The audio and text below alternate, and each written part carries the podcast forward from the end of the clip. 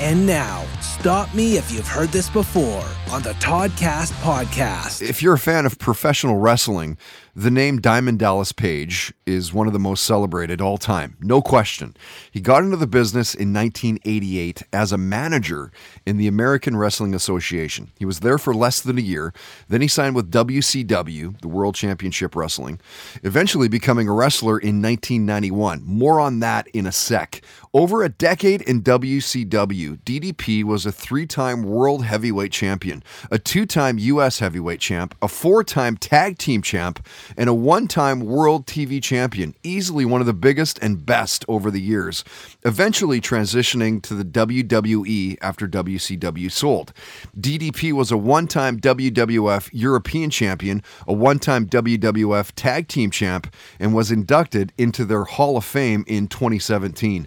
When DDP called up the podcast, we talked about his WWE career blowing up in 1996, the music that he's into, and his first concert experience, how it was transitioning from a wrestling superstar to being a yoga instructor. His DDP yoga is absolutely huge and super inspiring.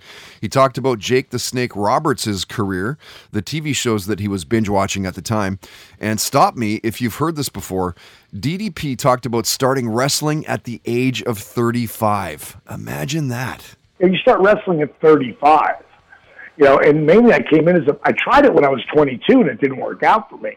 And then I came back at 31 to managing in the AWA. And if you knew how that all came together, I mean, that's a movie in itself.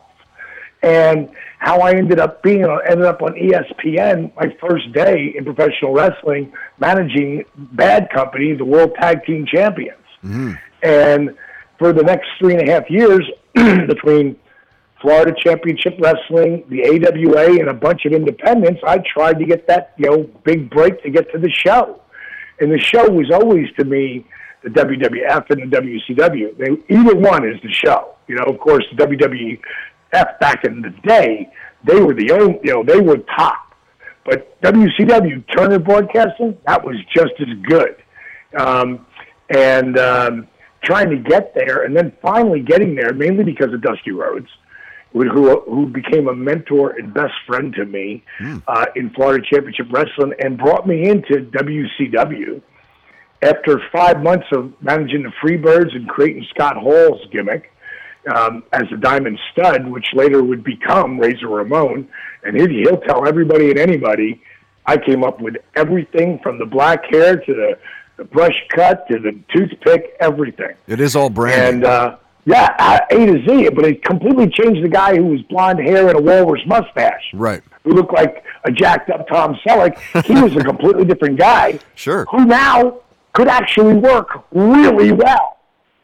you know, I mean, Scott was a great worker, and he just got better and better and better.